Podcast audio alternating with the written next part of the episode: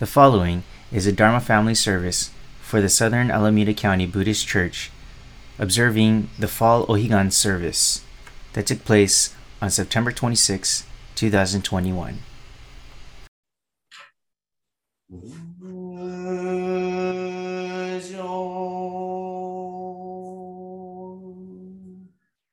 Today,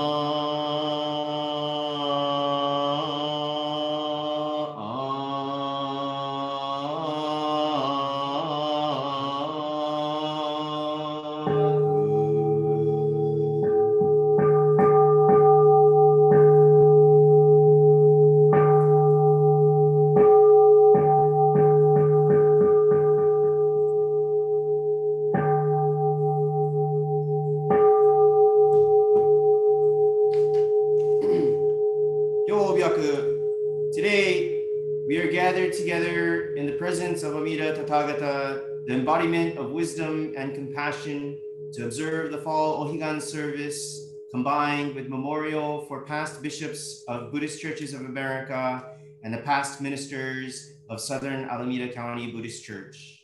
I will now read the past bishops of BCA.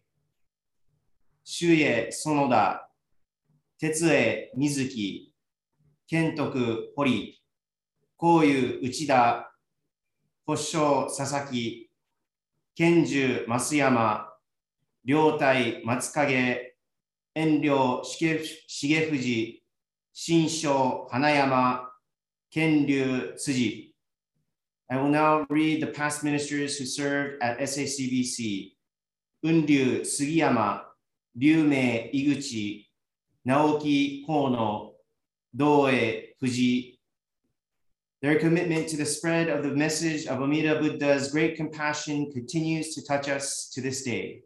For this reason, we here today before Amida Buddha affirm our commitment to continue to listen to the Buddha's calling voice and take part in the spread of this message of Amida's fundamental aspiration for all beings to awaken to true peace and mind. With deepest reverence and gratitude for the all embracing wisdom and compassion of Amida Buddha, we recite the name ナモアミダブツ。敬ってもす。以上に演歌唱。ナモアミダブツ。ナモアミダブツ。ナモアミダブツ。ナモアミダブツ。ナモアミダブツ。ナモアミダブツ。ナマンダブツ。ナマンダブツ。ナマンダブツ。ナマンダブツ。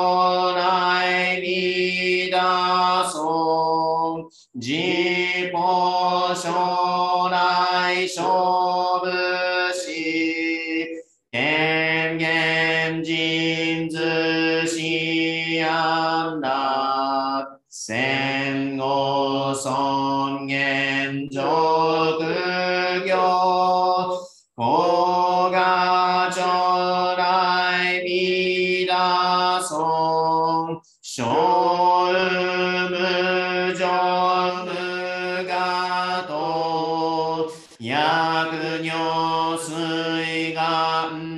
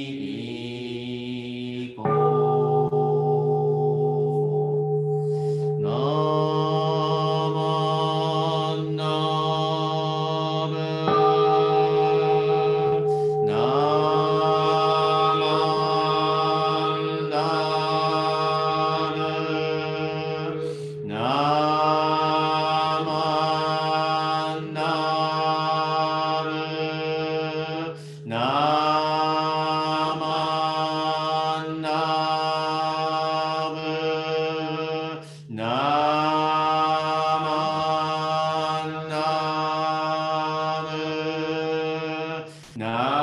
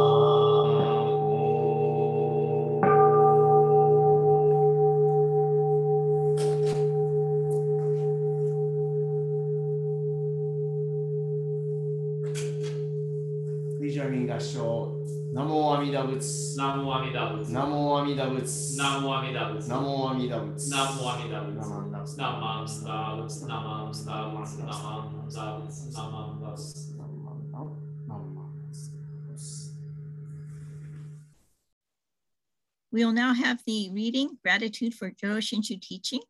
I will read in English and you may all read at home. Uh, no more doubts. Entrust yourself to me. I will liberate you just as you are. This is the calling voice of Amida. My blind passions are embraced in the Buddha's awakening. So the Buddha calls to me, I will liberate you just as you are. Gratefully responding to the Buddha's call, I find that I am already on the path that leads to the Pure Land, and the Nembutsu flows freely from my thankful heart. Living with the Dharma as my guide softens my rigid heart and mind. Gratitude for the gift of life I have received frees me from becoming lost in greed and anger and allows me to share a warm smile and speak gentle words. Sharing in the joy and sadness of others, I shall strive to live each day to its fullest. Namae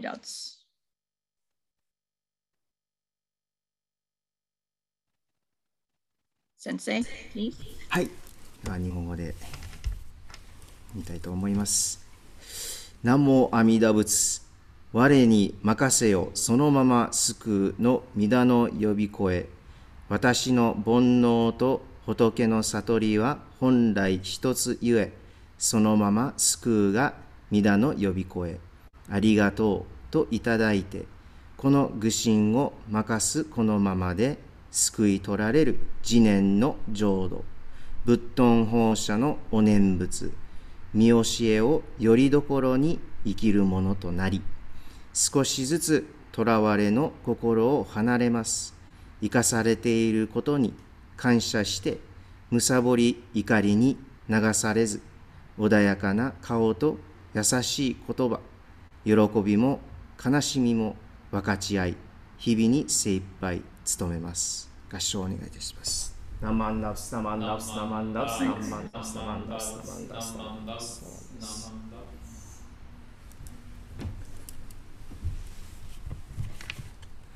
Well, good morning, everybody. I'd like to kind of into it. Hope you can hear me and I'm coming in clearly. Uh, see. Uh, so today's the Ohigan service, and I'd like to welcome everybody uh, here today. Uh, and uh, today we have a uh, very uh, nice special occasion, a nice guest speaker today, uh, and he is Reverend Henry Adams, Henry Torio Adams. So Henry Adams uh, grew up in, in Buffalo, Minnesota. Uh, he discovered his interest in Buddhism during a one-year high school exchange in uh, Chennai, India. Uh, and as an undergraduate student at St. Olaf College, he began his study of Buddhist scriptures uh, and first considered pursuing the path to ministry. And after receiving an MA in Buddhist studies from the University of Michigan, he moved to Miyazaki, Japan, in Kyushu, where he worked to, uh, for the Miyazaki, Miyazaki prefectural government. Okay. In 2007, Reverend Adams moved to Kyoto, Japan to pursue his ministerial studies at the Chuo Bukkyo Gakuin Buddhist Seminary. And upon graduating from the seminary, he began serving as a minister in the Buddhist Churches of America in 2010. Reverend Adams has been serving in his current capacity as the resident minister of San Mateo Buddhist Temple uh, since 2013. Uh, in addition, he's uh, supervising minister for the Buddhist Church of San Francisco since 2020. And prior to coming to San Mateo, he served at the Oxnard Buddhist Temple, the Buddhist Church of Santa Barbara, the San Luis Buddhist uh, Temple, and the Guadalupe Buddhist uh, Church. Uh, from September 2018 to May 2019, he served as a chaplain intern at the University of California, San Francisco Medical Center. So we're very privileged and honored to have uh, Reverend Henry Adams here. Uh, he- he's, he's a good friend of mine and a very dynamic speaker and uh, uh, um, very well respected, and, and everybody uh, likes his uh, his his uh, very friendly character. And I wish that uh, we had in-person services so that you know we'd be able to you know uh, meet him in person. But unfortunately, um, due to the uh, Delta variant, uh, we've we've been uh, only been able to do online services. But at least we could have him join us here today uh, and have a wonderful service with him. So, uh, without further ado, uh, I would like to introduce you to uh, Reverend uh, Henry Adams. Thank you very much.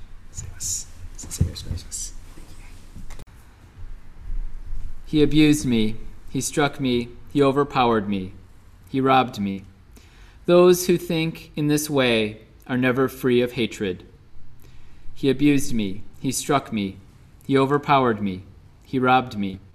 Those who let go of such thoughts realize freedom from hatred. Hatred is never appeased by hatred in this world. By compassion alone is hatred appeased. This is the law of eternal. Thus spoke Shakyamuni Buddha from the Dhammapada.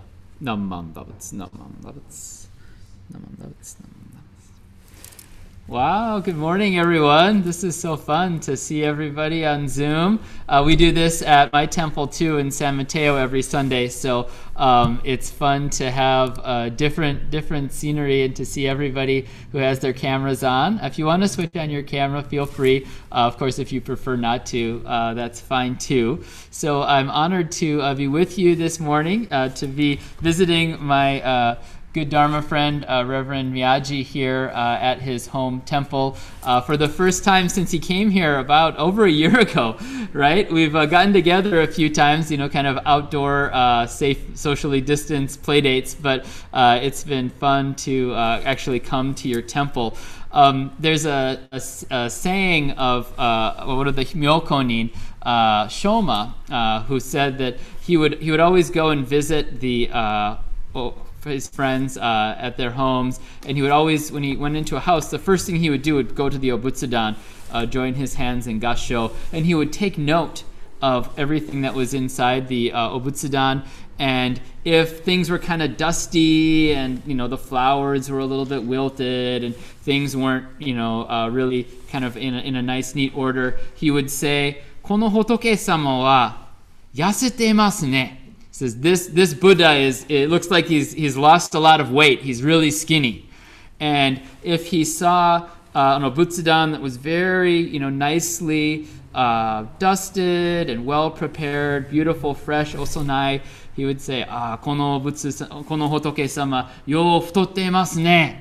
This is this Buddha is very well fed well fed. And so coming into your temple today, I thought, wow, you have a very well fed Buddha here at Southern Alameda County Buddhist Temple. Reverend Miyagi is just doing a wonderful job of maintaining the Hondo and just stepping in here. It brought back a flood of memories uh, from all the times I've gotten to visit you in the past. And so I know that uh, we're all feeling the distance and the sadness of being separated from our Hondo, but uh, rest assured your Hondo is being very well uh, taken care of and is ready for you to uh, come on back and join once it's safe for all of us to be together. Also, you have great ventilation here. There's a nice cross breeze blowing through, so when it is time to come in person, uh, you'll be nice and safe. Uh, so, you know, we're gathered here. Uh, I came this morning across the bridge. I came from the uh, from the western shore of uh, the San Francisco Bay here to the eastern shore to share uh, my appreciation of the Dharma with you on this occasion of Ohigan when the sun sets uh, directly in the west, and we reflect upon the direction of our own lives. And this is an occasion where we often look to the teaching of the six paramitas for guidance. Do you know the six paramitas? Right? The six paramitas are generosity, ethical living or right conduct, patience, diligence, concentration, and wisdom right? These six things that we try to do every day in our lives as Buddhists, these things that we're inspired to do by the Buddha's teachings. So today, I want to talk a little bit about one of these specifically. And for me, this is the hardest one. I don't know which one is the hardest for you, but for me, the, the, the practice of patience is really difficult. Really difficult. I have three children at home. I have three sons, and so the practice of patience is a daily practice for me. And my sons, you know, they, they come to service, uh, just like Keisai Kun and some of the other uh, Dharma school students I see here. And whenever I give a Dharma talk, my son always tells me, he always gives me a little bit of feedback afterwards when I get home. And if I don't tell a story about animals, he always tells me, I really appreciate, I like it when you tell a story about animals. So I'm going to hear his guidance and I'm going to share one of my favorite Dharma stories uh, that is a story about animals. And this is a story, we call this a Jataka tale. It's a story about Shakyamuni Buddha. At the start of my talk, I read some words of Shakyamuni Buddha. And this is a story about his life before he became a Buddha. Before he became a Buddha. And this was a previous lifetime, a previous lifetime. And so in this story, there are a few different characters. There are three main characters. And so as you listen to this story, think about who do you think is the Buddha? Who do you, which of these uh, beings do you think went on to become the Buddha? So this is a story about a forest. And in this forest, there lived a great strong ox. You know what an ox is? Right? It's like a big cow, like a big bull. A great strong bull with long, sharp horns, powerful legs, a great strong back. And this ox lived in the forest. And for the most part, this ox lived at peace. Except there was one other being, one other animal in the forest who was always around the ox and who gave him quite a bit of trouble. And this this creature, this animal was a monkey. A monkey, right? And so this monkey just love to bother and pester the ox, right? If you have brothers and sisters or maybe, you know, friends in the neighborhood that you play with, do you ever do you know somebody who loves to bug other people, who loves to pester other people? Yeah, I, I know some people at my house who seems like their favorite recreational activity is, is bothering other people. Um, but so that was this monkey, this monkey. And when the ox, when he woke up in the morning, he was a big ox, he was a strong ox, and he would wake up and he would be very hungry. He would be very hungry. And he would go and he would search for grass and he would find a nice patch of luxuriant, delicious grass and just as he was about to bend down to take a bite of this grasp, you know who would appear? The monkey. And the monkey would say, Ah, monkey got up early this morning. Nap time for monkey. And the monkey would lie down right in the grass where the ox was about to eat and start rolling around, rolling around in the grass. Ah, over here, over there. And every time the ox would go to take a bite, the monkey would roll over to right where the ox was going to bite. And then when he reached over to went over to the other spot, the monkey would roll back. And he would do this for a while, and then finally he'd, uh, he'd get bored and let the ox eat the grass that had been all matted down and smashed. Right? What an obnoxious monkey. Then, after the ox had had his uh, delicious breakfast, he'd be kind of thirsty. He'd say, I'm going to go have a drink. I think I'll find the, the, the, river. And he'd make his way over to the river. And just as he was about to bend down and start to drink from the river, who would appear? But the monkey. The monkey would immediately jump in the river and say, Bath time for monkey! And he'd start splashing around and jumping and making a mess in the water, stirring up all the dirt. So what had been a nice, clean, clear stream would be all muddy and dirty, and the ox is getting splashed in his face. And such an obnoxious monkey, right? Then at the end of the day, after the ox has been putting up with the monkey all day, he's ready to lie down and go to sleep. He lies down on the ground and finds his nice spot, and the monkey says, It's time for Monkey to get a ride! Monkey needs a ride! And Monkey would jump on the ox's back. He would grab a stick and he would start whacking the monkey in the back and say, Come on, yeah, giddy up, giddy up, let's go. And the poor ox could hardly get a wink of sleep, constantly being harassed by this monkey. Then one day, there was a forest sprite. A sprite is uh, kind of like a fairy, kind of like a magical being, kind of like a person, but with special magical powers. And this forest sprite came into the forest and saw that this monkey was harassing the ox and was like, What is going on here? And so the, the sprite went to the ox and said, Excuse me, Mr. Ox, why do you put up with this obnoxious monkey? Did you lose a bet with the monkey that you have to put up with him? Does the monkey know some secret about you that you don't want to get out? Right? Has the monkey bought you?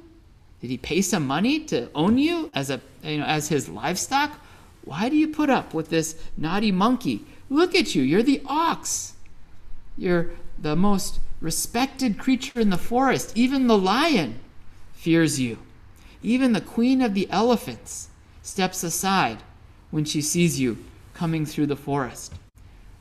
You have such sharp horns, just one poke, and you'd have no more problems with the monkey. You have such strong legs, you could kick him right out of this forest. Why do you put up with him? What's wrong with you? And the ox said, It's true, it's true. This monkey is very mischievous.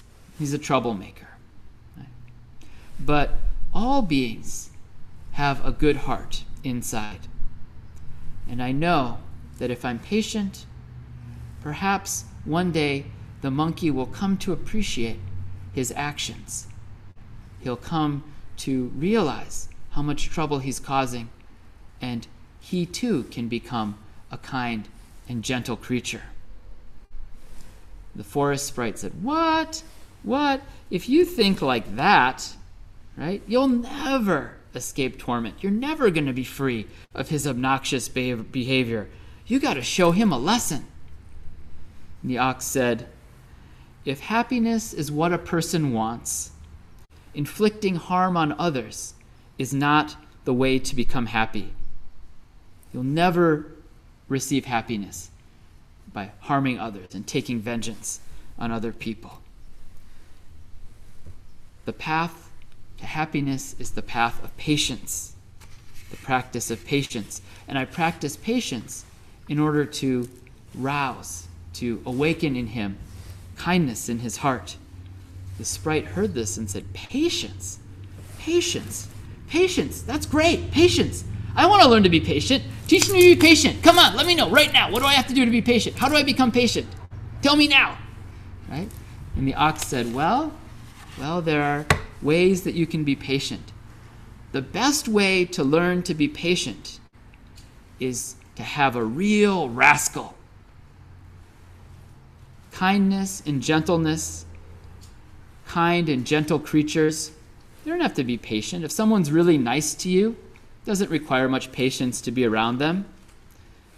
What you need is a good monkey. Do you want to borrow mine? I'll happily lend you this monkey. The forest sprite heard this says, No, no, no. No, that, that rascal, if he tried his tricks on me, I'd show him some of my own tricks, right? The ox said, I learned to be patient by thinking about this monkey. Sooner or later, he's going to pick on the wrong animal. There are many animals in this forest who could give him a good scare, or maybe even give him a bad beating, right? This monkey must be so lonely. Right? No one likes him. Most of the other creatures, when they see him coming, they run the other way. They don't want anything to do with him, right?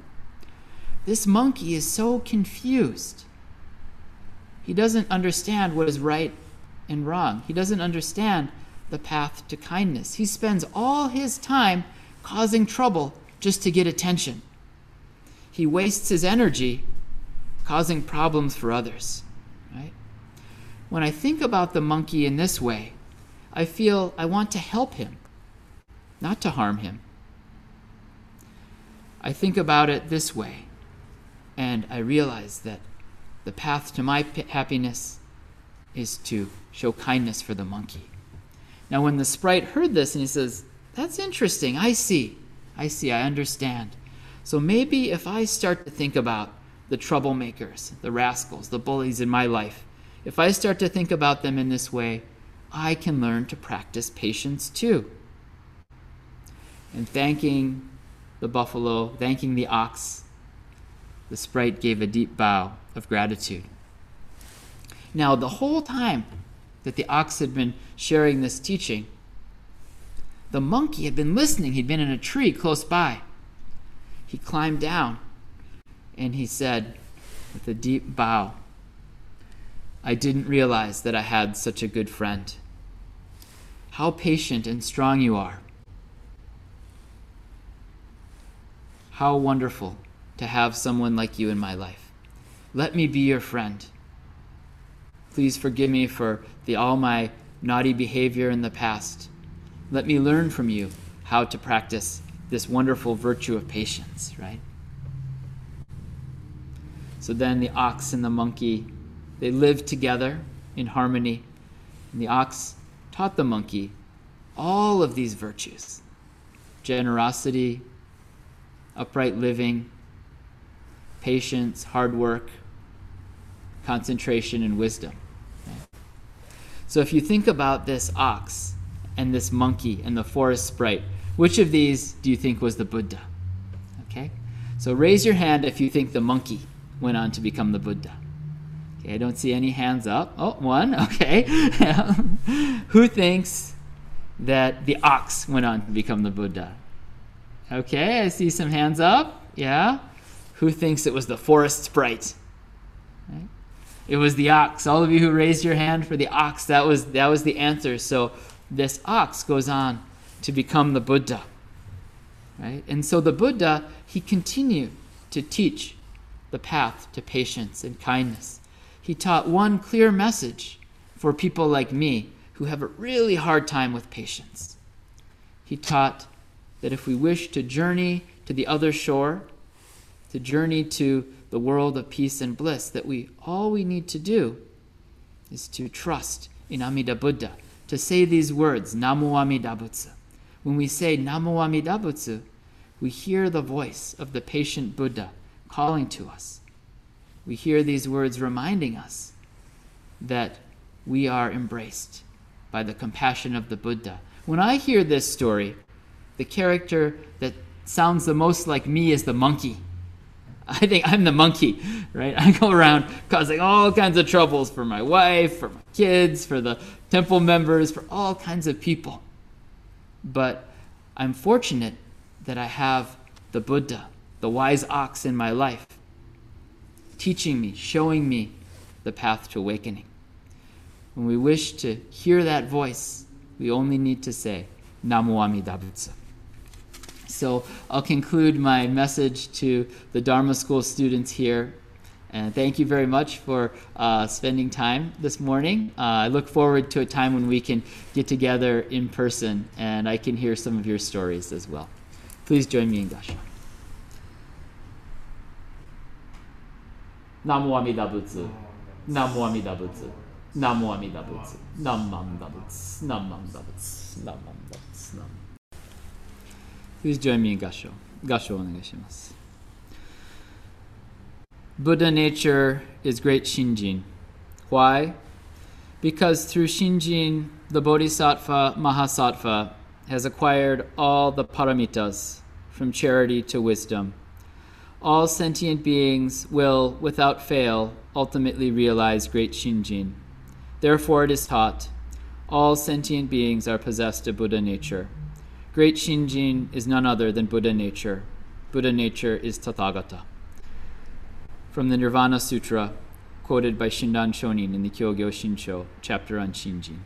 Nammam dabuts, nammam dabuts, nammam dabuts, nammam dabuts, nammam dabuts, dabuts. Okay, great. It's wonderful to uh, be able to continue this time with your adults. I am really impressed. You have an incredibly high rate of cameras on, which is wonderful to see. It's really great to see everyone. It makes me feel like uh, we're, we're really connected here, being in the Hondo. Um, as uh, I mentioned, this is my first time coming to a temple uh, outside of uh, San Mateo in San Francisco, um, and it's just so wonderful. Um, you know, I had that feeling getting ready to go this morning, and I finally feel like, okay, uh, this is a chance to really have an encounter with another sangha. So it's, I think it's really wonderful to be here. Uh, in, in your, your special space of your Hondo uh, to spend this time with you this morning uh, as we reflect upon our journey to the other shore of awakening uh, as we consider um, our path at this time of Ohigan and reflect upon these teachings of the six paramitas. Um, today, I wanted to continue uh, as well with the uh, adult Dharma session, talking about this uh, virtue of patience, which, as I mentioned, is, is a challenge for, for me personally. Um, and I want to begin by talking a little bit about what does patience mean from a Buddhist perspective. I think we all kind of have a sense, we have an idea of what patience is, but uh, the Buddhist tradition provides some very clear uh, explanations and very clear guidance on how we understand the meaning of patience from a Buddhist perspective. Um, and so, in the Mahayana Buddhist tradition, uh, there are three aspects, three aspects to patience. The first aspect not giving rise to anger or annoyance. Right? Don't get angry in the first place. Don't get annoyed in the first place, right? The second aspect, if you do get angry, which I think we all do, which we all do, uh, if you do get angry, don't cling on to hatred. Don't cling on to grudges. Don't allow your anger, right, to be something that you, you, you hold on to and that you come to kind of to treasure. Sometimes we, we like our anger. We, we hold on to it. This is this is my anger. It's justified. I should be angry about this thing, right? And then finally, not harboring ill will, which is to say that even if anger should linger in your mind, even if you're not able to let go of it, don't allow it to change your intentions toward others. Don't allow your anger to change your mind such that you start to dislike someone who annoys you.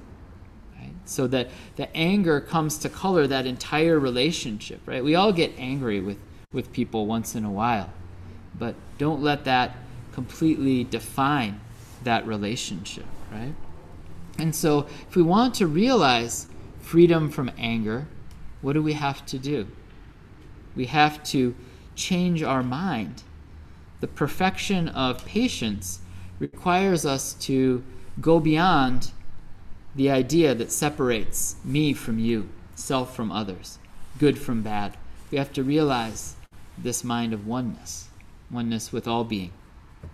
And so, how do you do that, right? How do you open that mind? How do you realize that mind of being free from the idea of self and others, good and bad, like and dislike? How do we break down these differences? And there are three things, again, three things that are described that are our path to freedom from anger. The first one is to tolerate. Tolerate the anger, the annoying things, the injury, the things that people do to us that we don't like. To first to be tolerant of that.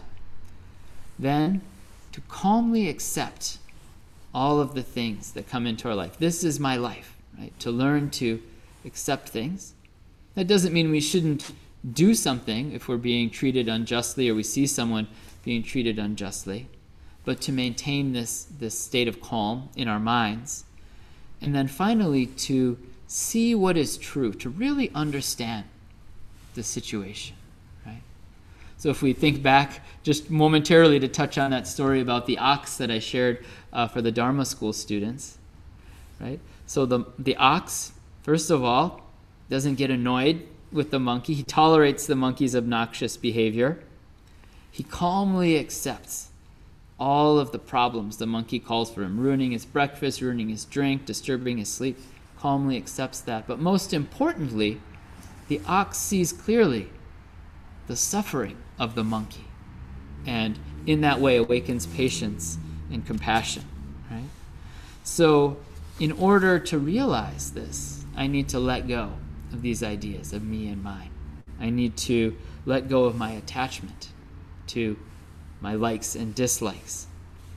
How does that sound? Does that sound easy to you? Sounds like a tall order to me. I see people shaking their heads. I shake my head too. Um, you know, I think that sometimes we need the greatest patience with the people that we're living with, that we're living with, the people who we see all the time.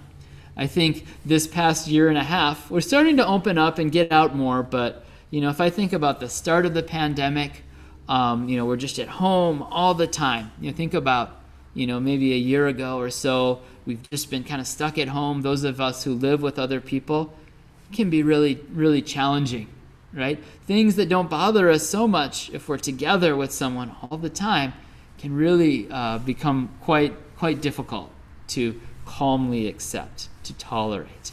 Uh, for me, uh, my first experience really uh, living uh, close to someone other than my parents was when I went off to college because I'm an only child.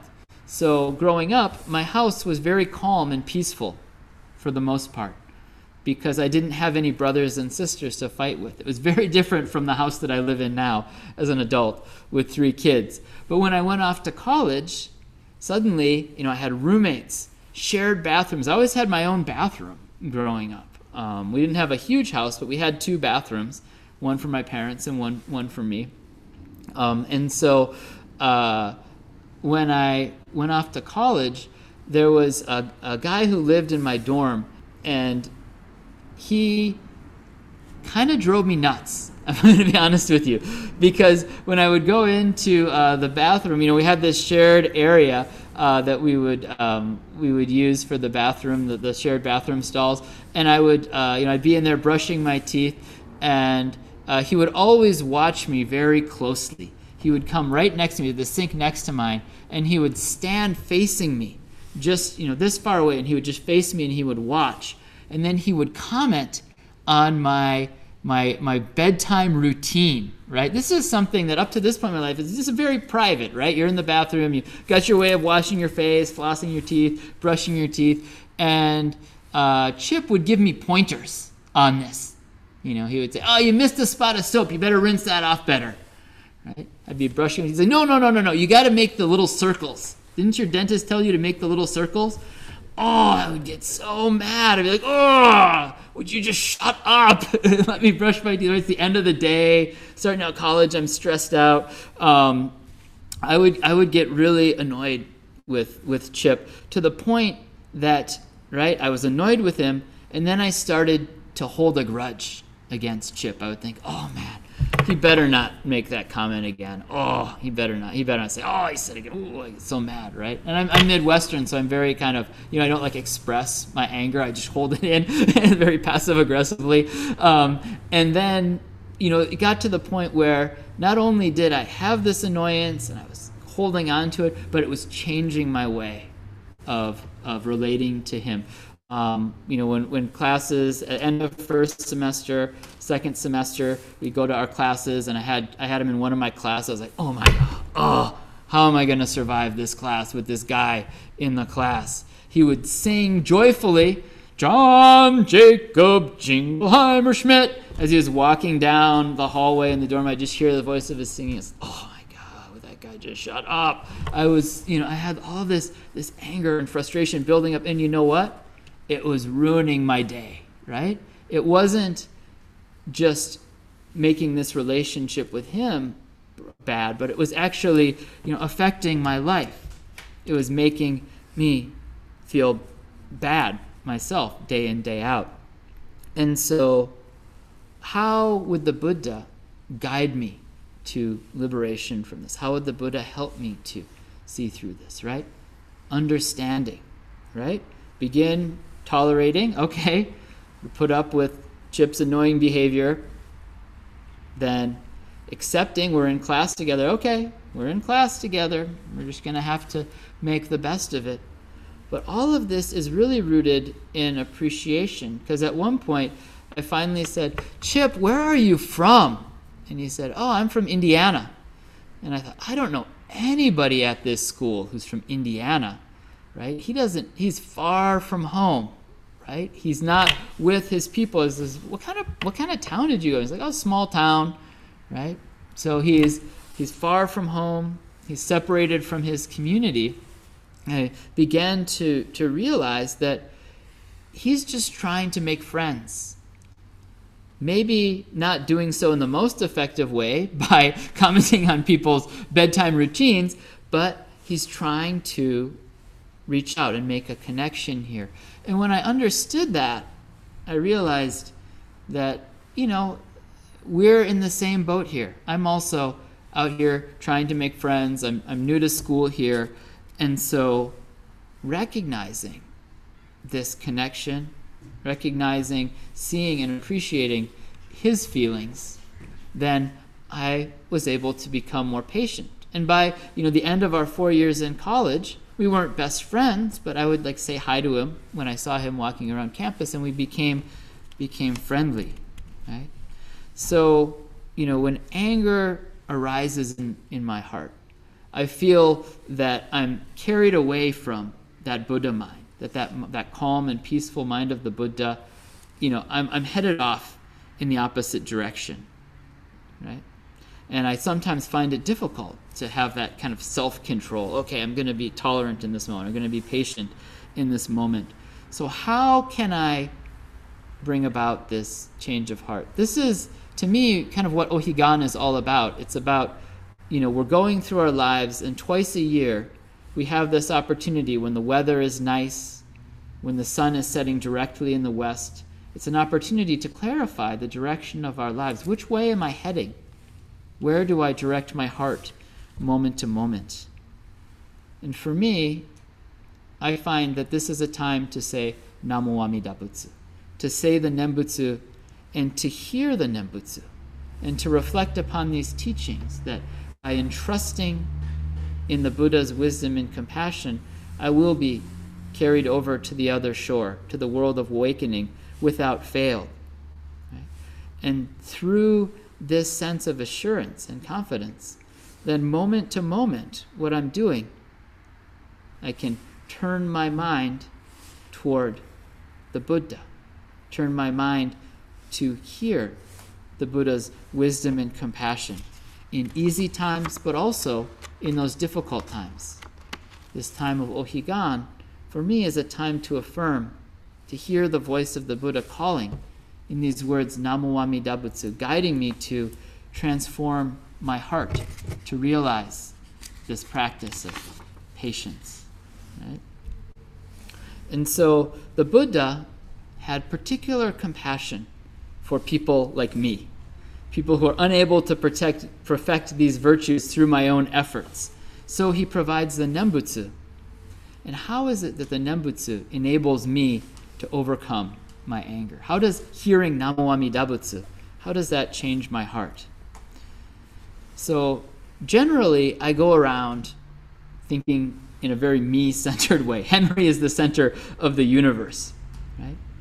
And the Buddha teaches very clearly that this me centered way of thinking, that this is what gives rise to the anger and the frustration that come up moment to moment. Right? So, from my usual way of thinking, my actions are correct. What I do is correct. Right? I am correct. If someone gets mad at me, they need to be more patient. They need to understand that I'm right here. Right? If I get mad at someone else, it's because they have done something that is really unforgivable, that is really obnoxious. Right? When my anger arises, right? How much of this anger is just the result of me not getting my own way, right? And so this is my normal way, my normal frame of mind, but Namo Amida Butsu, this way of thinking is a shift. It's a change changed way for rather than clinging to me and mine, but it's a way of, of living that's grounded in gratitude, in appreciation for the Buddha's compassion. The Nembutsu arises from gratitude. I once uh, heard a minister who was being asked by uh, a college professor, a professor of Buddhist studies, said, How do you explain Namo Amida Butsu? How do you explain the Nembutsu? And I was expecting this minister to go into a whole uh, exposition on the Buddha of light and the Buddha of life and Amida Buddha's compassion. And he said one thing thank you. That's Namo Amida Butsu. Thank you. The heart of gratitude. Right? And so when we live this heart of thank you, our minds turn from me and mine to what has been done for me. Right? rather than what has been done to me. Right? That's the me and my thinking. What did they do to me? Right? To the mind of gratitude. What has been done for me? What have I received? Receive the compassion of the Buddha.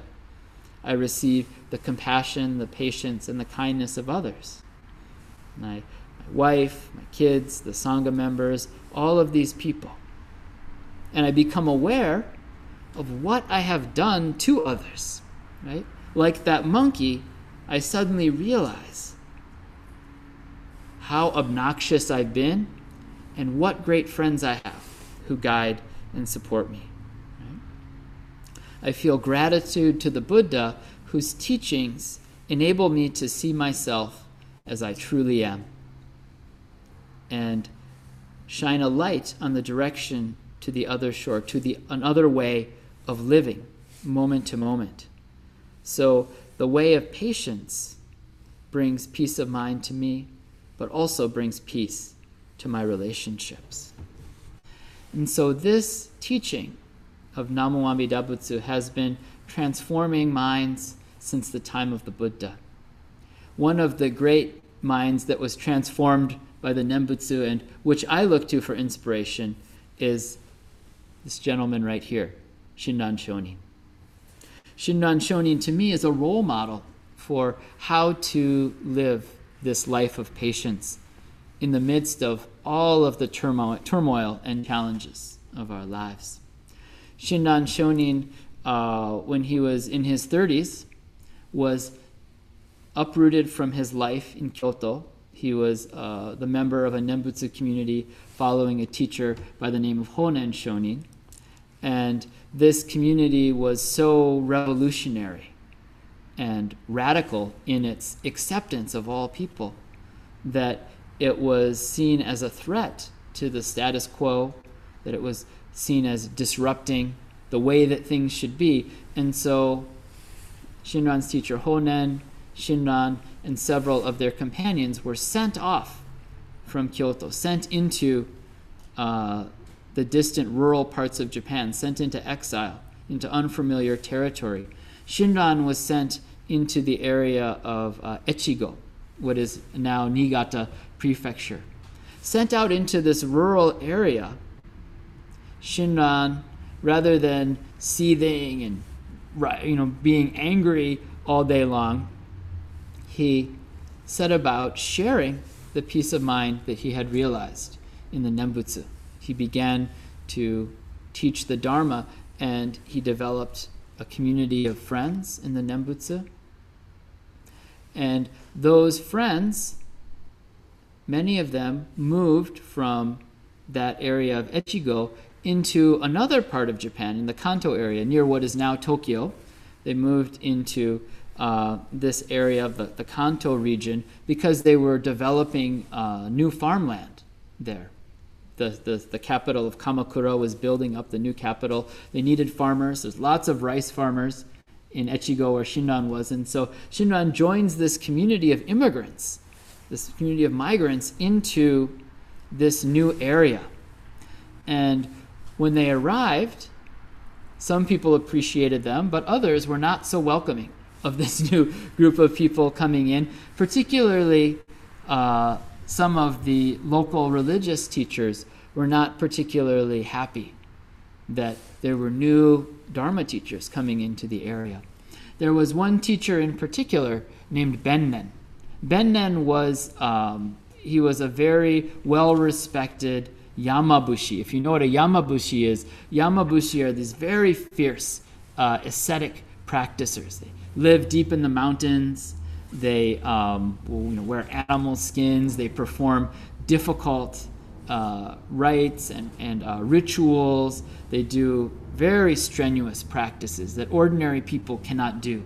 And so they're seen as having great power. And so Bennen was much revered by the local people in the area uh, where Shinran had moved into. And people would often go to him looking for uh, help with their problems. They would, for example, uh, if their uncle was very sick, they might go up to Bennen's mountain and say, Bennen, could you perform a ceremony to cure my uncle of his illness? And Bennen would receive a generous donation and then conduct a very elaborate ceremony. Sometimes the illness would be cured, sometimes it wouldn't, but people would hold out hope for those times that it would be cured. Other times, perhaps there would not be enough rain for the crops. So people would go up the mountain and ask Bennen, Could you perform a ceremony to bring the rains? Bennen would receive a generous donation. He'd perform a ceremony. Sometimes it wouldn't rain, sometimes it would. People would hold out hope for those times when it would rain. And so when Shinran came to town, people would ask him, they would see him in his robes and say, Oh, you're a, you're a priest. You're a religious man. Can you cure an illness for me? To none, of course.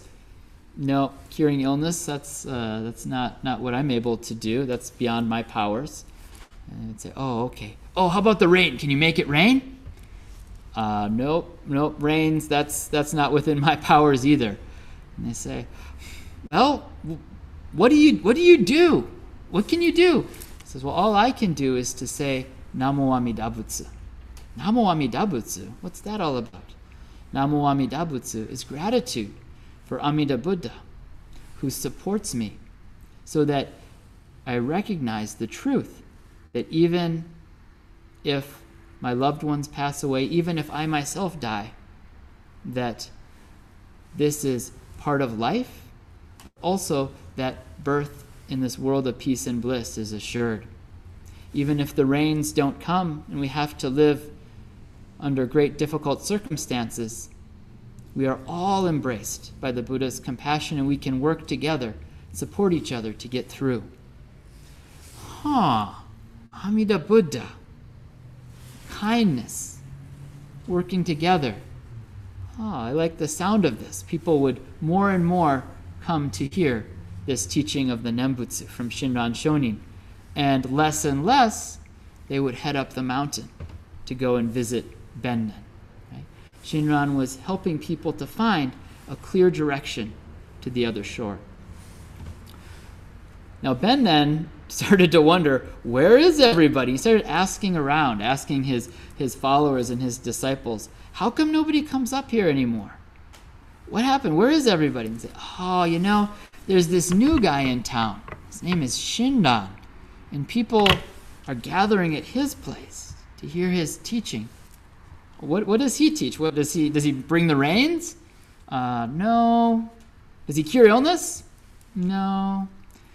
But they all say Namo Amida Butsu, Naman Dabutsu, Naman. They all seem to be at peace. And Bennen says, hmm, Namo Amida Butsu. I don't know if I like the sound of that. I'm going to have a talk with this Shinran. I think maybe he shouldn't be around here anymore. Bennen picked up his bow and his sharp arrows, and he went out and he was waiting at a place called Itajikiyama, where he had heard Shinran was walking. He drew his bow and he was waiting. No Shinran.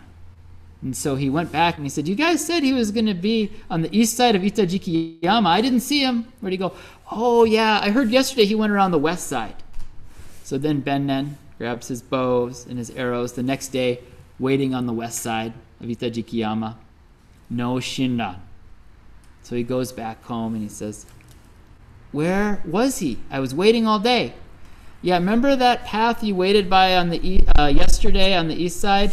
That's where he was.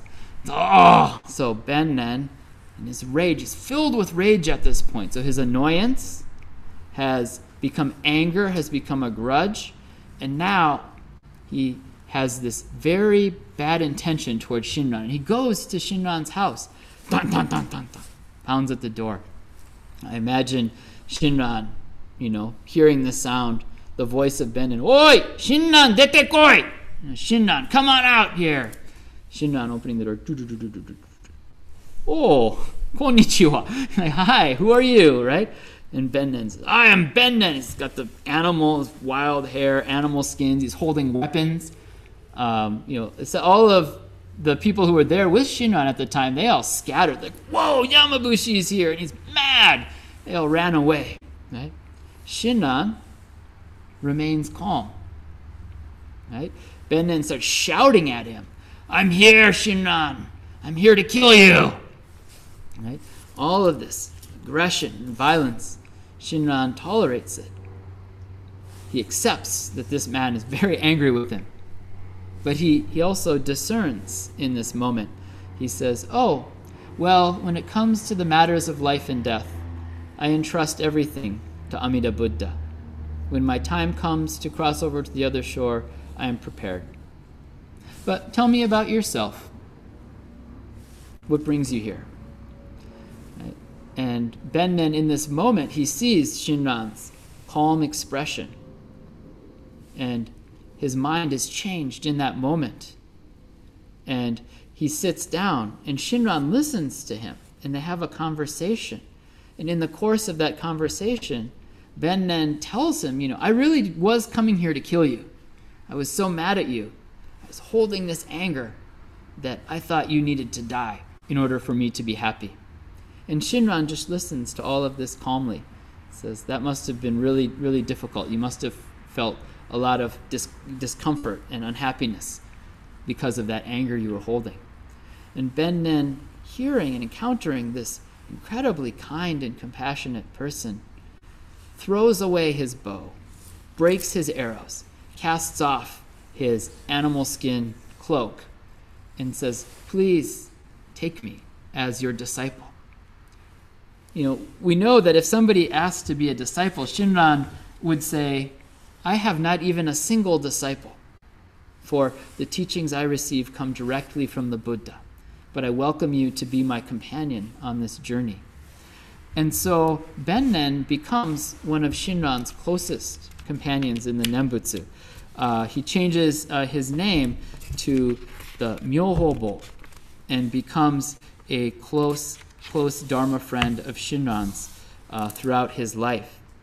Now, thinking about Shinran's way of reacting to Bennen's aggression, Shinran lives with this heart of the Nembutsu.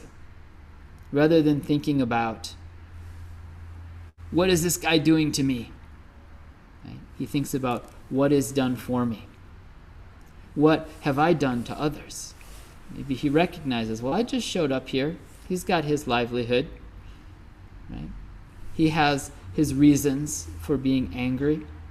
And so Shinran, through his discernment, through his insight, he awakens compassion and kindness that comes from the Buddha. So Shinran meets Bennen not as an enemy. Shinran doesn't say, I'm the good guy, he's the bad guy. He says, We are both foolish beings in this world of delusion. And so let us journey together to share this common destination to the world of peace and bliss. And so when I reflect upon this story on this occasion of Ohigan, I find that in our world today, in my life, there are many occasions when I feel like I'm under assault, like I'm being attacked, like my group is under attack. But I look to Shinran Shonin, whose mind always turning to the Nembutsu, the mind of Namu Amida Butsu. Not what is done to me, but what have I done to others? And most importantly, what is being done for me? And this mind, this shift, is Shinjin, the awakened mind, the mind of uh, awakening in gratitude, deep in trusting to the Buddha.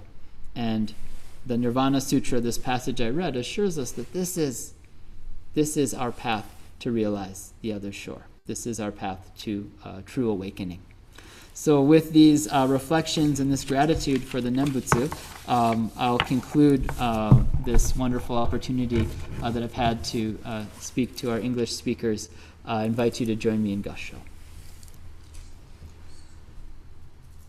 Namo Amida Butsu. Namo Amida Butsu. Namo Amida Butsu. Namo Amida Butsu. Namo Amida Butsu. Namo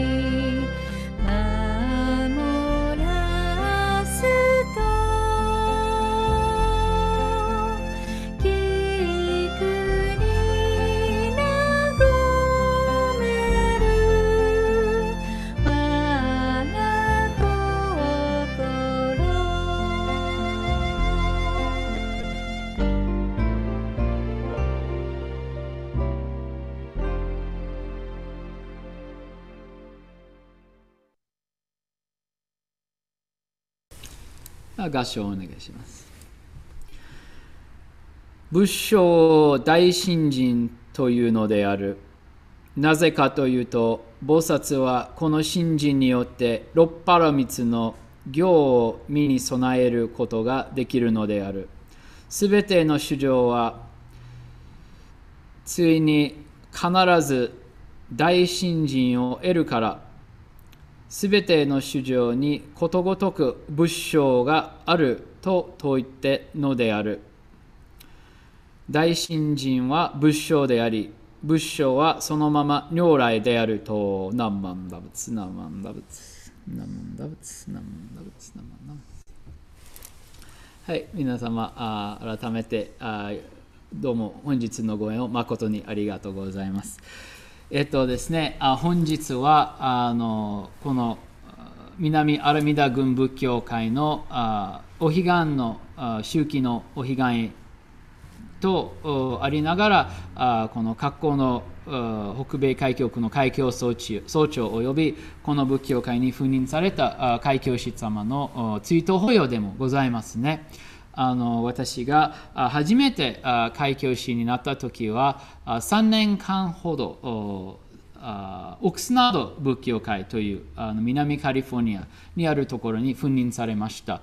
で、その時、あの藤井道栄先生があのサンルイス・ビスポとグアドルペにあの赴任なさってたんですね。であのある時はあのその藤井先生とあご縁があってあの一緒にあジュニア YBA あの仏教青年会のおグループがいつもこうサンルイス・ビスポのお仏教会の施設を使ってあの、まあ、リトリート遠足をしたんですね。で私はそれについてあのいたことがあってであの藤井先生とおご一緒に食事をしたことがありましたね。でそこであの紙のあこうリサイクル紙の皿なんでしたけどリサイクル紙の皿にご飯をついて食べましたね。でその白ご飯を食べたらやっぱりそのリサイクルの紙によくくっつくんですね。あのご飯の粒は。一点一点積んで。でそれとても取りにくいですね。で私がまあ多分この一応皿についてたご飯を全部残してたんですね。で藤井先生はこうきれいに食べてたんですね。で私はそれを見てあさすがに大先生ですね。きれいに食べますね。とあのいましたら先生がそれはそうですよ。僕のおばあちゃんがよく言った言葉はあの米を一粒を残すなら目がつぶ潰れる。と聞いたことありますか？そのご飯を残すと目が潰れる。といううあの日本の言い方があるんですね。で私をそれを初めて聞いてえー、これはただの迷信じゃないですかと思ってたんですね。それはこのご飯を残すことと自分の視力と関係ないんじゃないですかと心の中に思ってたんですね。もちろんそのもうご先輩の先生にこの失礼な言葉は言わないんですけどそういうふうに心の中に思ってたんですね。で藤井先生はその時にはまあ皆さんがこれは迷信迷信だと最近言うのになってたんですけどでもこれは本当の話ですよと言ったんですよ。でこれを不思議に思ってなぜなぜこれは本当ですかと聞いてで先生は言い続きましたね。あのこのご飯を残すならそのご飯を作った百姓さんと、ね、ご飯を炊いた方との動力が見えなくなるんですよ。そしてその米がなるための太陽と水と雨と、ね、そのあの百姓さんの動力がそれも見えなくなるんですよ。これはこのこの目じゃなくて心の目が潰れるからこれこそ大変ですよと言ってて。ああなるほどなと 思いましてあの本当にあのこの南アルミダ君仏教会はこんな立派な先生のもとで、まあ、仏法をあの共に聞くご縁があって本当にありがたいことだと思いますね。あの私が本日のこういう仏教界の学校の開教師のお浄土にの王女に帰られた方々を忍ぶ法要だと私は特にあの藤井先生とあのこういうご縁があってあの、まあ、ありがたくこういう思い出が出てきまして本当に、まあ、人生の歩むべき方向をその先生のご指導のもとであの確認あ明らかになったと思いますね。まあ、あのそれはもう さっきあの思いついたことなんですけど、まあ、本日はあこの六波羅蜜についてあのちょっと味わいをさせていただいていますけど、まあ、特にあのこの言葉ですね。ニンニク。ニンニク。ニンニク、みんなニンニクと言うんですと、あのガーリックと思うんですね。美味しいね。あの餃子とかに入っているニンニク。そのニンニクじゃないんですね。漢字が違うんですね。このもう忍耐ね。あの耐え忍ぶ、ね、あ心ですね。耐え忍ぶ心。ね、自分の気に入らないことに、ね、あのそれは怒らずに、ね、受け入れる広い心ですね。このこのニンニクができる方は心が広いですね。これはあのこういう仏門を歩む方々は一つを目指してるお姿ですね。難しいですね。でどうやって自分はこういうふうにあのこういうニンニクができるような心になるんですとやっぱりこう藤井先生というあのこういうずっと長年仏様の道を歩んできた方々と一緒になるとそれが人生の方向が変わっていく。明らかに、ね、自分が歩むべき方向が見えてくると思いますね。私が初めてこのお念仏を申す仲間と入ったのはあの先ほどご紹介をいただいた時に中央仏教学院という学校に通っていたところですね。中央仏教学院は本当に不思議な学校ですね。あの、お坊さんの専門学校のようなところですね。あの、お寺を担当するあらゆるね、あの、お勤めも、あの、まあ、競技も、あの、そういうバザーの経営とかも全部そこで学ぶところですから、あの、まあ、先生がもう深く龍谷大学であの本当に深く深くまであのご勉強なさったことあるんですけどあの中部教学院は、まあ、あのちょっとね違う形であの勉強するところですからあの本当に日本の社会の、まあ、あらゆる、ね、あの方が集まっているような気がしました。であ中中央仏教学は中仏というんですからこれから中仏中仏は言うつもりです。で中仏ではあの私のクラスの中にあの60歳の一番上の方は60歳を超えたあの引退の消防車あ消防士ですね。消防士ですね。の方があの一番クラスの先輩の方。一番若い人は18歳でしたね高校を卒業してそのまま中仏に入ってた方ですね。あのもう大谷大学の修士課程を終えた方もいましたらあの何年間かあのソニーであのあのプログラムをやってた方もいまして社会経験をたくさんしている方もいましたらもう全然社会経験がない方が いるんですね。でその勉強の時はそのさまざまな経験がよく見えてくるんですね。その授業の中にあこう例えば会社で働いてた人たちはもう真面目に、ね、ノートを取りながら先生の話を聞くんですけどもうあるある方はそのもう学校にあの来るまではもう飲みに行ってたとか、ね、ずっと一晩中ね遊んでた人がいて、ね、クラスに入ったらあのもう出席が取って「はいいますとバーンと寝てたんですよ。この不法上げさのままに、なんかバーンとね、よだれが出て 寝てる人もいまして、で、次のクラスが始まったら、名前が読んだら、はーいと言ったら、また寝続くと、一日中寝てる人もいますよ。で、その社会経験をしている方々はそれを見て、あの怒ってた人もいますね。これはいいあかん。これはダメだと。ね、これは先生にとんでもない失礼なことだと。思っててこれはすごい怒りを持ってたあのクラスの仲間がいたんですね。で私たちがあ一回ある時先生あのクラスの一人の先生と一緒に食事をしに行った時はその先生とこの話になってたんですね。でその先生はずっと中仏で教えてこられている先生ですから毎年同じようなあの現象が起こるんですね。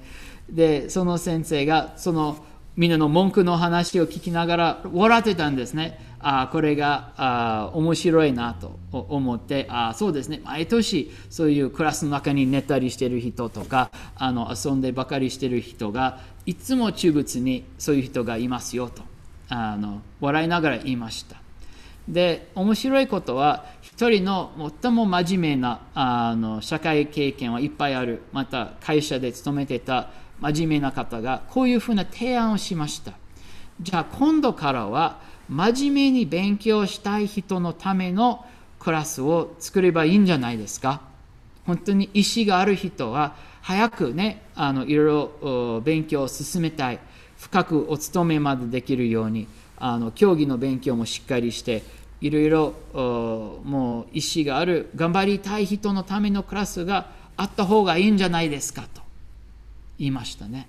で面白いことにその時に先生の顔がすぐに変わったんですね。ね笑いながら聞いてた先生がちょっと怖い顔をしたんですね。それはダメですと言ってたんです。え？なんでダメ？で僕は特にアメリカ人だからこのアメリカの世界は大体の子供が小さい時からなんかもうギフテッドプログラムとかもう次々とねこの分かれていくんですねでえなんでダメですかと私が正直に思ってたんですね。で先生がこの学校は仏教の見教えに基づいてるんですよ。本土の中に学仏大必心というあ漢字が書いてあるんですね。仏様の大きい慈悲な心を学びましょうということですね。これは仏様の心をベースにして元にしてあの勉強を行っている環境ですからそういう優秀な人と勉強ができてない人とかそういう分け隔てはとんでもないできないことですよと言いました。ちょっと考えなさいとまた先生が言い続きました。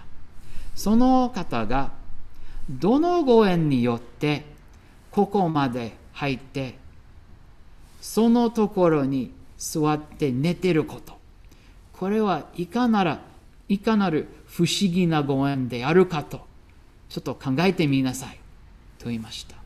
またはここにいなかったらその人はどこで何をしているかとちょっと想像してみてください。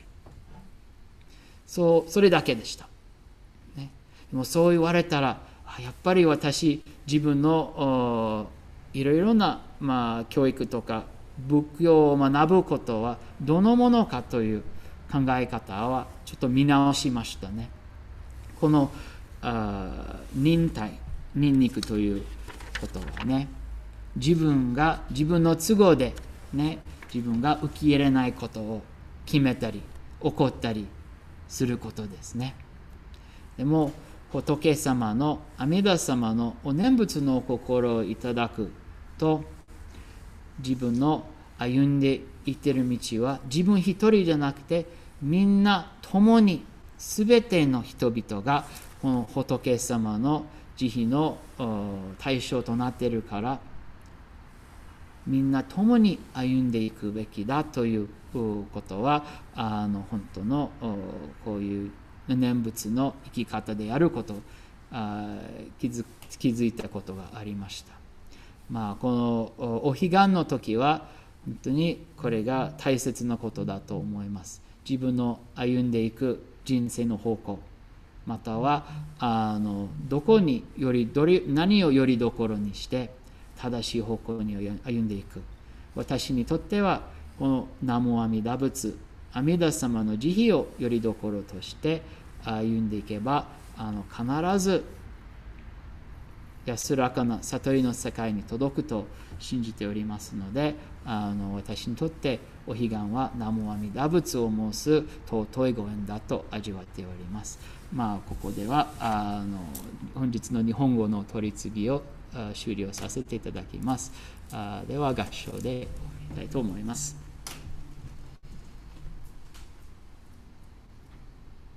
南無阿弥陀仏南無阿弥陀仏南無阿弥陀仏南万陀仏南万陀仏南万陀仏南万陀仏南万陀仏南万陀仏